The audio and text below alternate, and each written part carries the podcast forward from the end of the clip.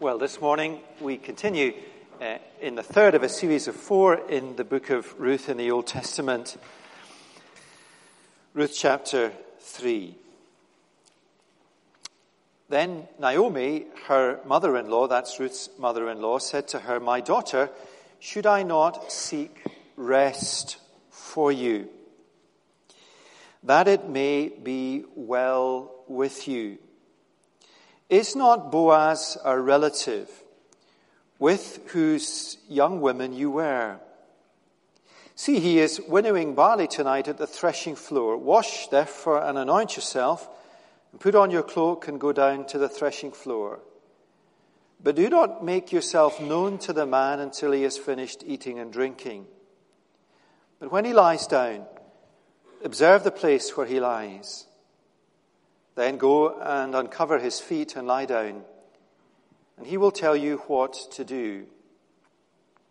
And she replied, All that you say I will do. So she went down to the threshing floor and did just as her mother in law had commanded her. And when Boaz had eaten and drunk and his heart was merry, he went to lie down at the end of the heap of grain, and then she came softly and uncovered his feet and lay down. At midnight, the man was startled and turned over, and behold, a woman lay at his feet. And he said, Who are you? And she answered, I am Ruth, your servant. Spread your wings over your servant, for you are a redeemer. And he said, May you be blessed by the Lord, my daughter. You have made this last kindness greater than the first, in that you have not gone after young men, whether poor or rich. And now, my daughter, do not fear. I will do for you all that you ask. For all my fellow townsmen know that you are a worthy woman. And now it is true that I am a redeemer, yet there is a redeemer nearer than I. Remain tonight, and in the morning, if he will redeem you, good, let him do it. But if he is not willing to redeem you, then as the Lord lives, I will redeem you. Lie down until the morning. So she lay at his feet until the morning, but arose before one could recognize another. And he said, Let it not be known that the woman came to the threshing floor. And he said, Bring the garment you are wearing and hold it out. So she held it, and he measured out six measures of barley and put it on her. Then she went into the city. And when she came to her mother in law, she said, How did you fare, my daughter? Then she told her all that the man had done for her, saying, These six measures of barley he gave to me, for he said to me, You must not go back empty handed to your mother in law. She replied, Wait, my daughter, until you learn how the matter turns out, for the man will not rest, but will settle the matter today. Well, let's pray and ask God for his help our Father, please help us to understand what this part of your word is teaching us. Help us to listen carefully. Help us to put into practice what we learn. Encourage us, inspire us, steady us. May we find, as we have sung, the security of being in the shadow of the Lord's wings. We are full, therefore, of expectation, for your word is alive, and your spirit is here. And we pray in the name of Jesus Christ, your Son and our Savior, and for his sake. Amen. Now, inside the service sheet, you'll see an outline of what I think this chapter is teaching us.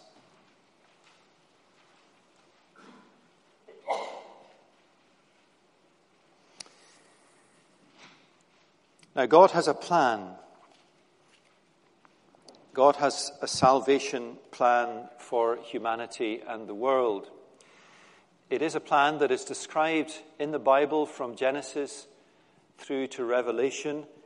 It is a plan that is being worked out, has been, is being, and will be worked out in human history from the moment humanity rejected God as king until the moment the Lord Jesus returns as King of Kings and heralds a new creation where all people who have trusted in him or the promise of him will live for all eternity with him.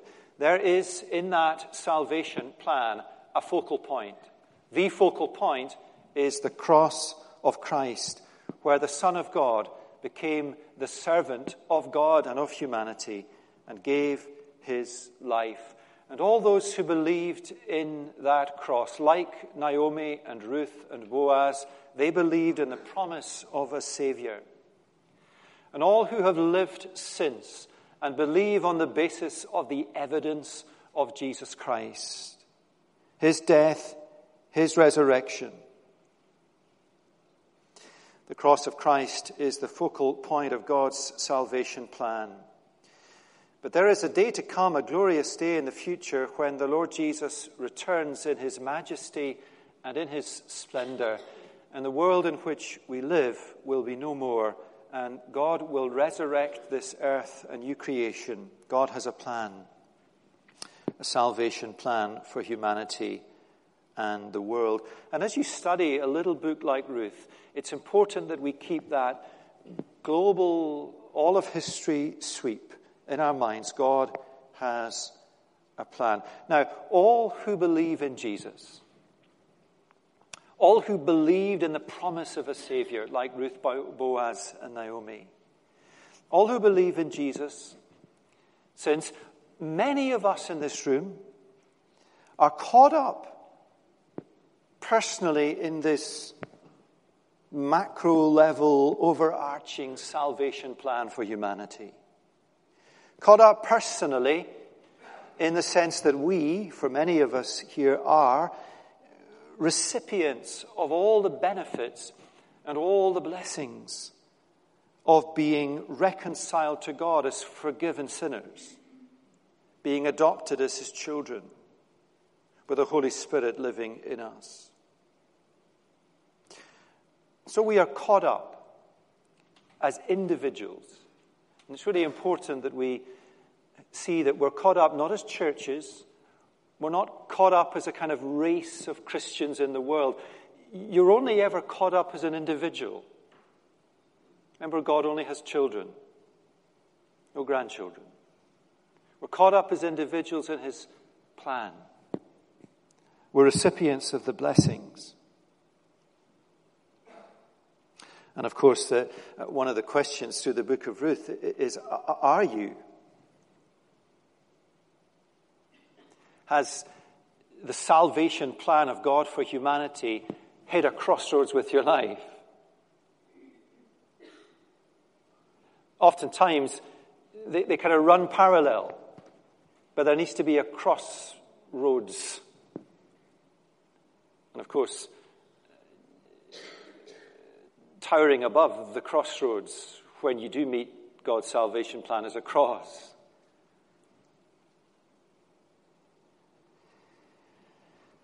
Now, countless millions are part of that plan personally, and countless more millions will be. But, and, and here's the point I, I'm trying to get to as believers, we are caught up in God's salvation plan in another way. And that is that God uses the active faith of his people. He uses the active faith of his believing people to further his plan, to make it happen in the world, to advance it. So take the book of Ruth, this little book as a snapshot of a particular period in salvation history, a particular period in the progression of God's salvation plan. It was a bleak time for God's people at the start of this little book, at the start of this period in history. Remember how the book begins. Just glance back at the very beginning words. It begins with these words In the days when the judges ruled, they were bleak days. Amongst God's people, as they disobeyed God and turned away from Him, everyone did what was right in their own eyes. There was no king in Israel. That's how the book of Ruth begins. In the days when the judges ruled. Now look at the very end of the book. One word. The final word in the book of Ruth is David. Now, David is a big name in God's salvation plan. This baby boy would become God's anointed king of Israel. And running down through the centuries, King David's greater son, the Lord Jesus Christ, the King of God's universal and everlasting kingdom. These are the bookends of the book of Ruth. In the days when the judges ruled, the bleakest of days, the last word, David, a promised king. Now, that's a big step forward in God's salvation plan from in the days the judges ruled to David. How did God's salvation plan take a big step forward? Well, the major key, if you like, of the book of Ruth is that God did it. God is at work in the world furthering his plan. But there is a minor key in the book of Ruth a minor key in salvation history, and that is that God uses the active faith of his people to advance his purposes in the world.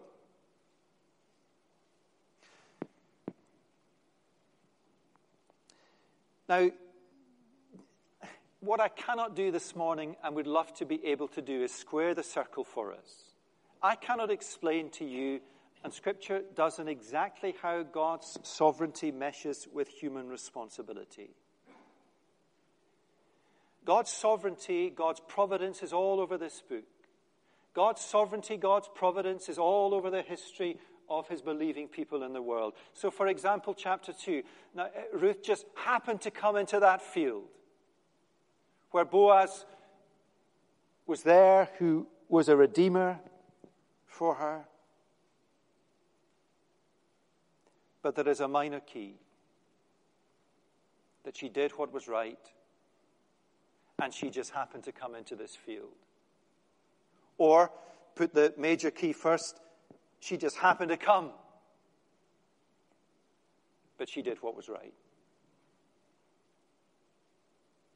You and I, as believing people, are not passive participants in God's salvation plan. We will never understand exactly how it fits together. We will never understand the theology, and nor will we see it all clearly as it works out in our families. Just look at the final heading I've put on the service sheet seeing the big picture. That's kind of a bit too optimistic. Sensing sometimes, occasionally, what God is doing might be better. We're just never going to see it all. We're never going to see it all.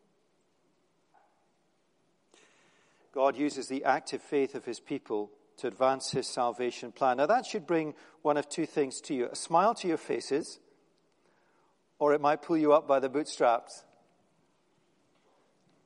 If you're not sort of sitting in the shoes of Ruth, Boaz, Naomi with active faith. Or you might be thinking, I'm just an ordinary. I've written punter here in my notes. I don't usually use words like punter. I don't know where that came from. Ordinary person.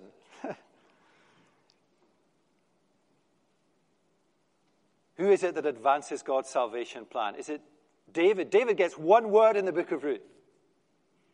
Ruth, who is a Moabite, a foreigner, in her early 20s, beginning of the book, her mid 30s, in the middle of the book, a widow, a nothing, a nobody. Naomi, an older woman, a widow, who's bleak. Life has dealt her plenty harsh blows. Boaz. These are the ordinary people that God uses in his salvation plan to advance his purposes in the world. God uses the active faith of ordinary uh, people. So let me just move forward to the last thing I'm going to say in the sermon.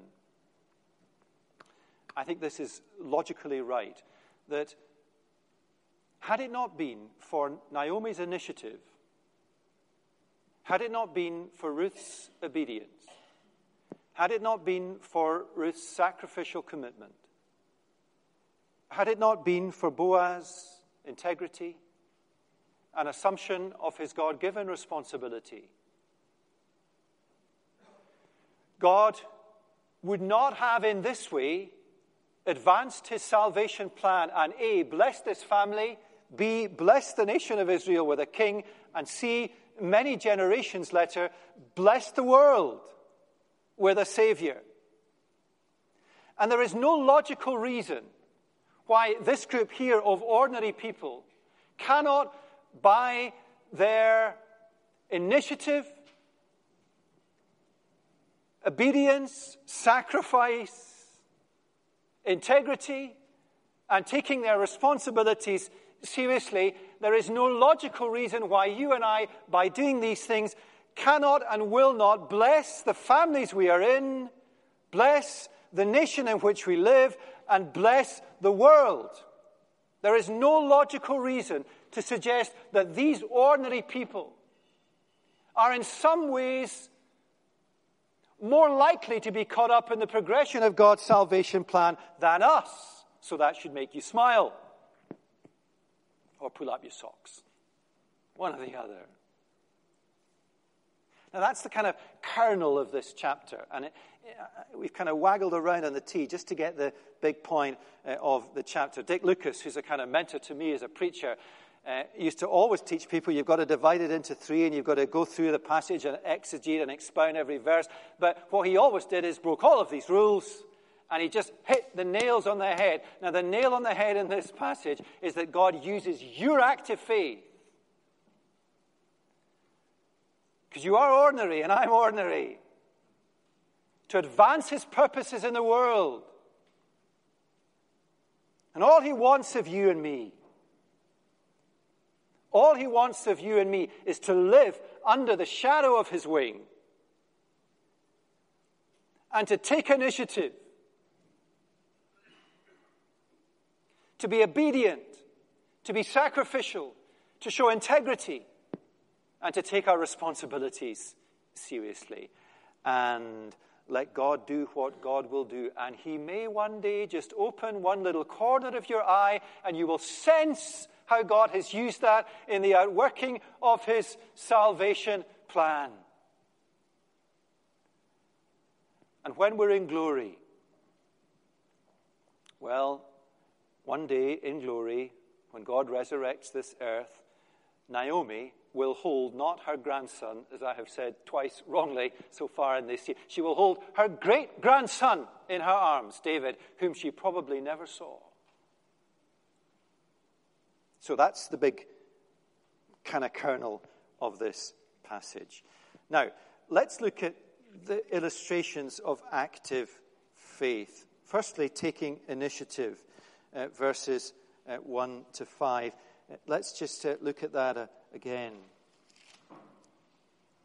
Naomi, her mother in law, said to her, My daughter, should I not seek rest for you that it may be well with you? Is not Boaz our relative with whose young women uh, you were. See, he is winnowing barley tonight at the threshing floor. Wash therefore and anoint yourself and put on your cloak and go down to the threshing floor. But do not make yourself known to the man until he has finished eating and drinking. And when he lies down, observe the place where he lies.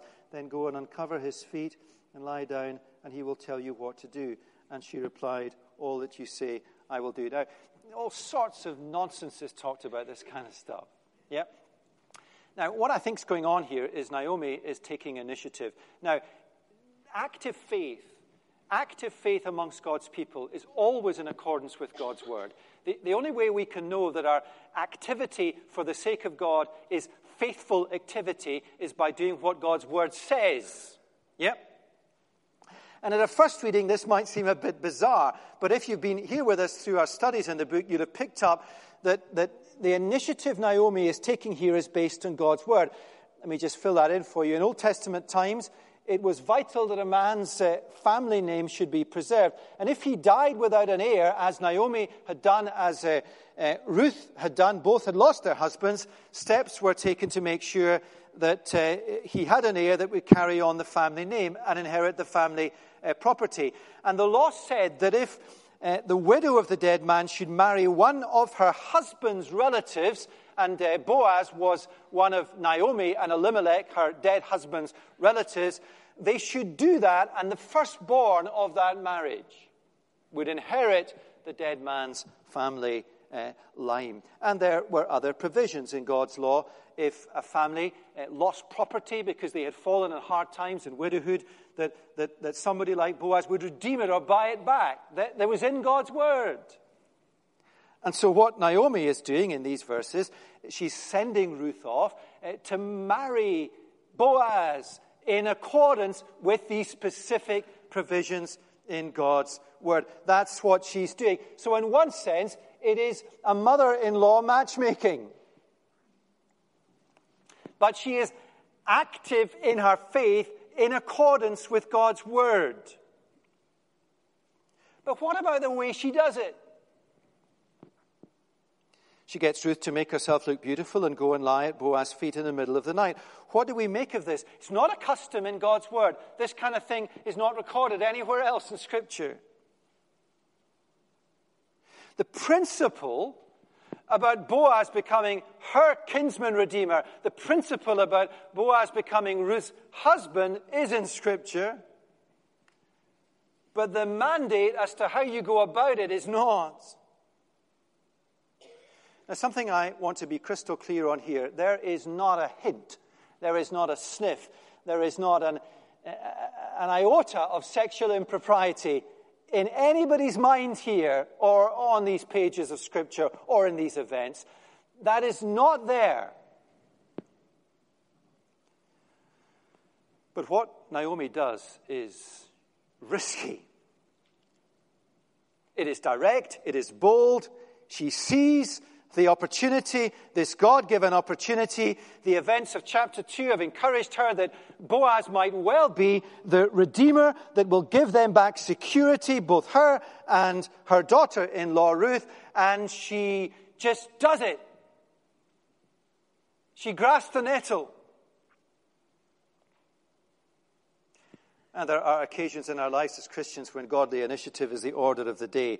John Piper, preaching on Ruth chapter 3 calls this strategic godliness. He calls it godliness with your head screwed on. Godliness that looks at the unfolding circumstances of your life. And with a Bible in your hand, grasps the nettle, takes the initiative, takes the bold step. Let me give you some practical examples of what it might look like for us. So, for example, this is my one relationship example uh, uh, today. Many sermons on Ruth 3 are all about relationships, not about that. It's about all of life for the Christian. But in the realm of relationships, what does Ruth chapter 3 or uh, this little bit uh, tell us? So imagine a young Christian man or woman who meets someone. There's a spark. And there needs to be a spark. Uh, there is a spark between Boaz and Ruth. There is. Sparks between a man and a woman who meet each other are godly things.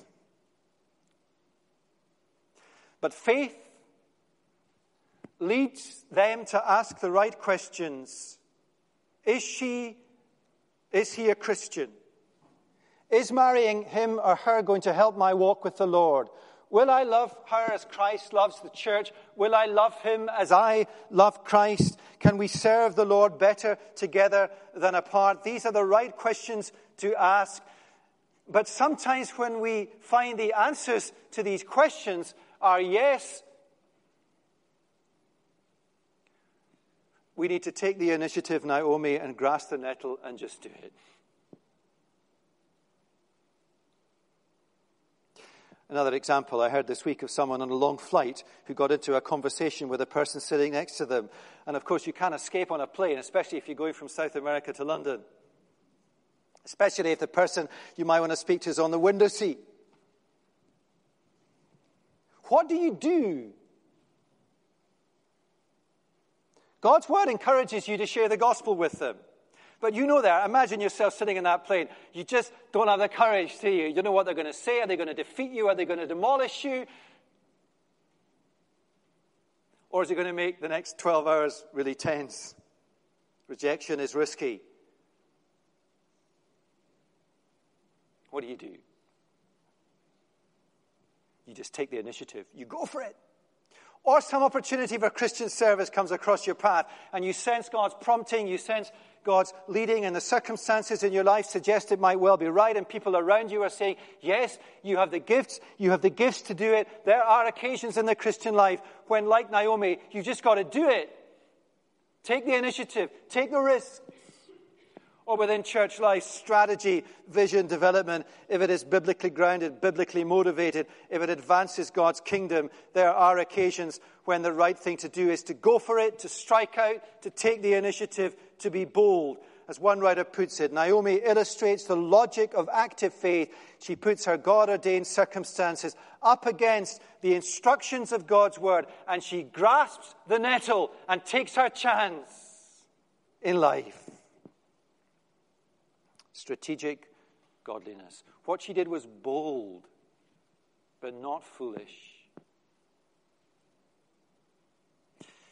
Now, if she shows us the outworking of active faith in terms of godly initiative, Ruth shows us the obedience and sacrificial commitment of active faith. Let's read verses 6 through 9.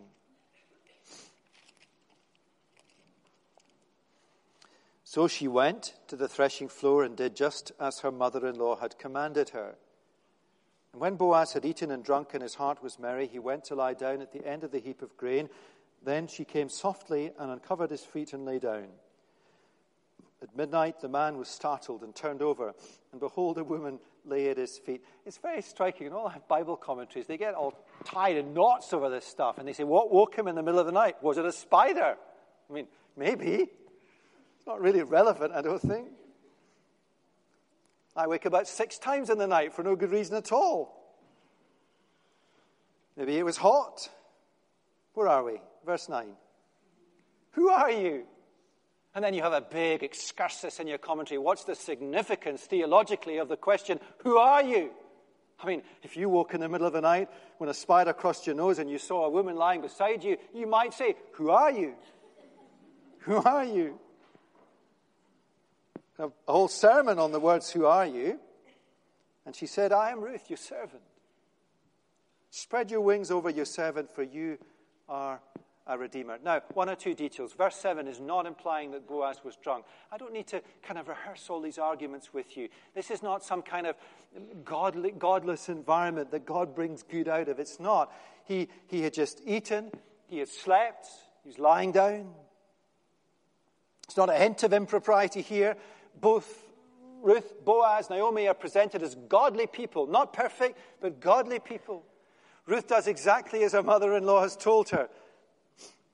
Naomi's actions are motivated by God's word, and therefore Ruth's obedience is motivated by God's word. And all the way through this book, you see in Ruth simplicity in her faith. And uh, how would you describe Ruth? She is simple simple trust and purity and godliness. So very attractive, isn't it?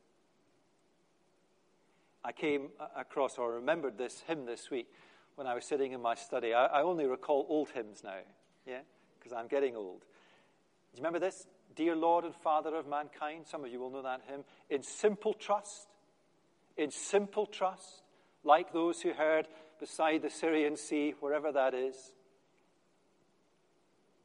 in simple trust, like those who heard beside the Syrian sea the gracious calling of the Lord, let us, like them, get up without a word and follow thee. Think of Ruth eh, at that fork in the road on the way back from Moab to Beth. Should she go back with all, all the future ahead of her in Moab, or should she cling to her mother in law and hold on to the one true and living God in simple trust without a word?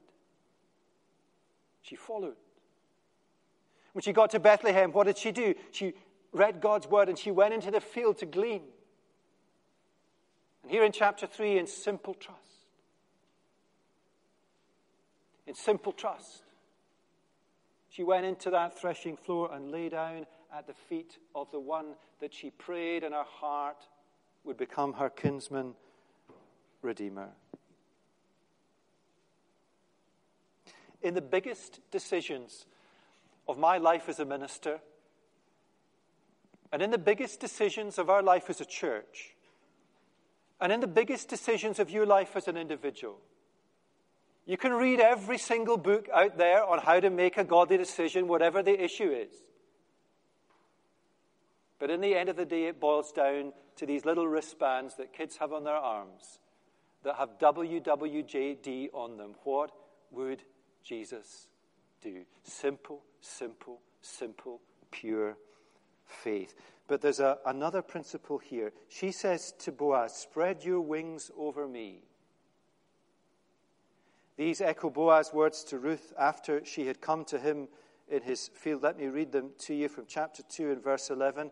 Boaz says to her, All that you have done for your mother in law since the death of your husband has been fully told to me. How you left your father and mother and your native land and came to a people that you did not know before. The Lord repay you for what you have done, and a full reward be given you by the Lord, the God of Israel, under whose wings you have come to take refuge. What does obedient faith look like? It looks like coming under the wings of God and living under the wings of God in asking Boaz to spread his wings over her and give her the protection of marriage and redemption. That is an expression, just one, of her life lived under the wings of God in simple obedience and faith of his word. She's such a powerful example to us of simple, trusting, dependent faith, living her life in accordance with God's word. And if taking initiative like Naomi is risky, simple obedience is risky too. You can imagine Ruth lying on the threshing floor, her heart beating fast. Maybe it was the sound of her beating heart that woke up Boaz. Simple obedience and sacrificial commitment. Now, Ruth gave up everything for the Lord. She left Moab. She waved goodbye to her sister in law, Orpah. She clung to Ruth. She was a foreigner, a widow. She followed the living God. And just moving forward a verse, what does Boaz say to Ruth? He says, Look, he said, I'm, I'm touched. I'm touched that you want to marry me and not a younger man. He must have been an older man. Her sacrificial commitment to do that was for the sake of her mother in law, for the sake of her mother in law's dead husband and his family line. And that day on the threshing floor, as Ruth lay down at his feet and asked him, it, as it were, to be her husband, that sacrificial commitment led to the birth of a child and a child and a child who would be king of a nation under the shadow of God's wings. Now, Boaz, verses 10 to 15, well, we've already strayed onto his territory. What does he say? Verse 11.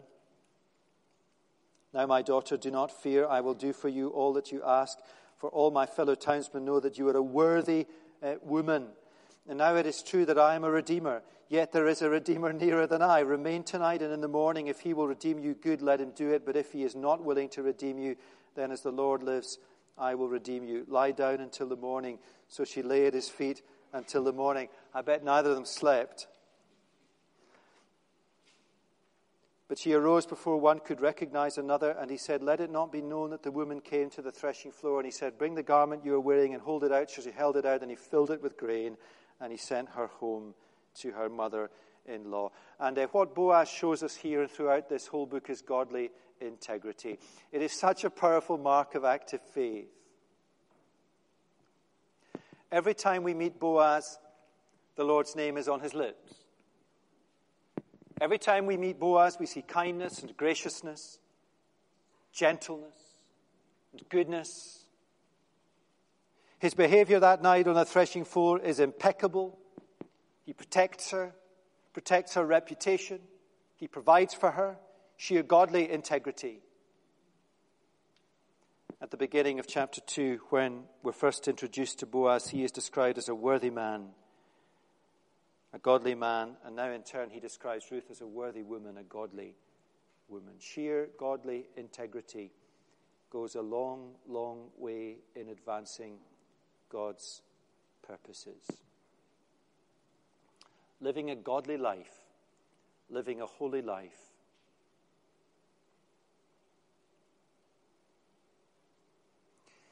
Boaz was not only a man of integrity, he was a man who took his responsibilities seriously. He promises to do what Ruth says. He will marry her, he will redeem her. And again, the principle behind the specific circumstances here, I'd encourage us to prayerfully consider. Are we taking our responsibilities as Christians seriously? To our children, to our parents, to our fellow believers, in church, in evangelism. And so, Naomi, Ruth, and Boaz all show us different marks of active faith initiative, obedience, sacrificial commitment, integrity, and responsibility. And of course, all of these are seen most powerfully in the life of the Lord Jesus Christ likeness. Now, there's one little sting in the tail. And this is what uh, encourages me that uh, God's word is so realistic. Verses 16 to 18, patient hope. You just long at the end of chapter 3 for, for them to get married and everything to be fine. But Boaz just puts in this kind of sting in the tail. There's another Redeemer who's first in line. And so Ruth goes back home. And what does her mother in law say? She says, Wait. Patient hope. Now, that's the kind of sting in the tail. Now, you will have to wait till next Sunday to find out what happens. Between now and then, you need patient hope. You can read ahead. But what a powerful word that is about how it often is in the Christian life. We try and live and do what is right, act of faith. But in terms of the fruit that results, how God might use that act of faith in his salvation plan, very often the order of the day or month or year or decade or generation or three generations is wait. Wait patiently. As I said before, I've missed out a generation. David was Naomi's uh, great grandson. And that is patient hope. Yet hope is real and founded and grounded, and therein we find strength to wait patiently. Now, let me close where we began with the big picture of God's salvation uh, plan. God's plan to redeem humanity. How God used the active faith of the ordinary people then. Naomi. And remember, she turned back to God, and you might be here thinking, oh, my life in the past is just a mess. Well, so is the person's next to you. And, and God's word always encourages us to come back. She turned back to God, and her, her boldness that night, she just struck out. She just did it. She saw a moment when the circumstances of her life intersected with the provisions of God's word, and she went for it. Her initiative. Some of you have got that kind of mind, strategic minds. Her initiative. Ruth's obedience, her simple faith, her godliness, her sacrifice. Boaz's integrity, his responsibilities. Because of their active faith, these simple, ordinary people, God blessed a family, He blessed a nation, He blessed the world. God's salvation plan is not yet done. It will only be done when the Lord Jesus comes again. So God can use your active faith and mine. Now, you don't, you're going to have to convince each other over lunch this is true because you don't believe this, do you? There's no logical reason why this application is wrong.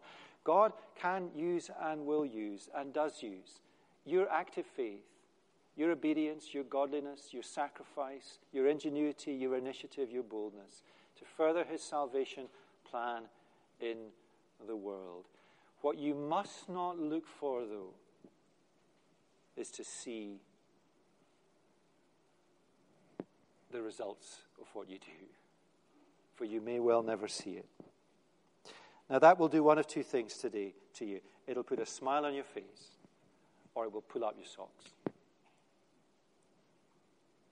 Let's pray. Father God, we thank you for your wonderful word. We thank you for the encouragement that it is. We pray, Lord, that as ordinary people, and we sense our ordinariness very much all of the time,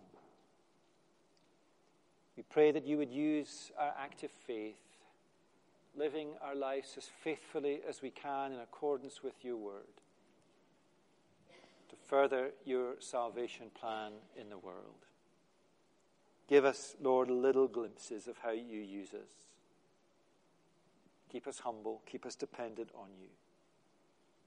We pray that we would all live safely under the shadow of your wings.